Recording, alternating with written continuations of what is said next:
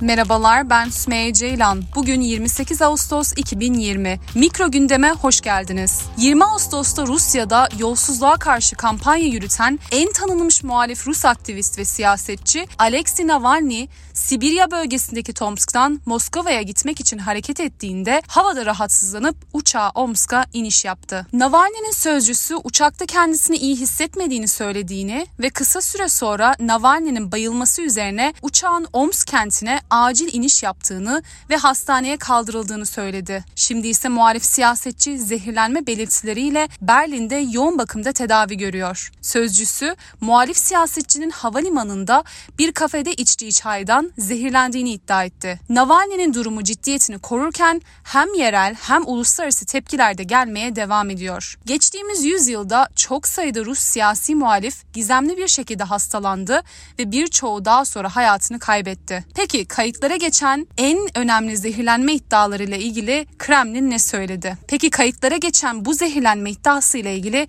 Kremlin ne söyledi? Kremlin sözcüsü Dmitri Peskov, Navalny'nin zehirlendiğine dair henüz bir kanıt bulunmadığını belirterek bilgiler geliyor. Durumun ciddi olduğunun farkındayız. Rusya'daki her vatandaş gibi hızlı bir iyileşme diliyoruz. Henüz onaylanmış bir test sonucu yok. Varsayımlar sadece varsayım. Zehirlenme olup olmadığı laboratuvar tarafından onaylanmalı ve eğer testler zehirlenmeyi onaylarsa ve eğer testler zehirlenmeyi onaylarsa bir soruşturma süreci başlatılacaktır dedi. Berlin'de bir hastanede yaşam mücadelesi veren Navalny, doktorlar tarafından sünni koma halinde tutuluyor ve zehirlenme tanısıyla tedavi görüyor. Hastaneden yapılan açıklamada zehirlemede kullanılan toksinin kesin olarak bilinmediği, tespit etmek için testler yapıldığı belirtildi. Ancak zehrin etkisiyle vücutta kolinesteraz enziminin engellendiğini bağımsız laboratuvarlarda yapılan pek çok sayıda testle teyit edilmiş olduğu söylendi. Putin'in sözcüsü Dimitri Peskov, Berlin'deki doktorların zehirlenme teşhisinin henüz kesini kazanmadığını, resmi bir soruşturma başlatmak için erken olduğunu söylüyor. Berlin'e götürülmesi için izin verildiğinde Kremlin'in Navalny'ye acil şifa dilediğini söylemişti. Yakın tarihte en çok bilinen zehirlenme iddiaları arasında İngiltere'de iki eski Rus gizli istihbarat servis ajanı var. 2006'da Alexander Litvinenko radyoaktif bir madde ile zehirlenip öldü.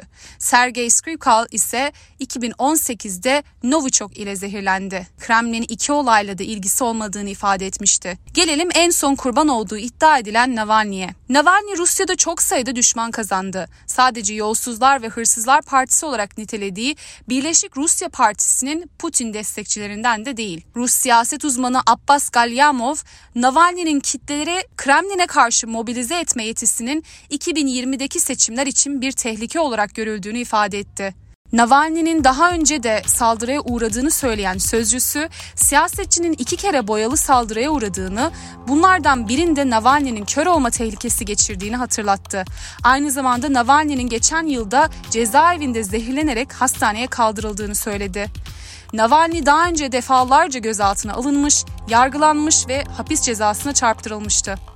Beni dinlediğiniz için teşekkür ederim. Bir sonraki mikro gündemde görüşmek üzere.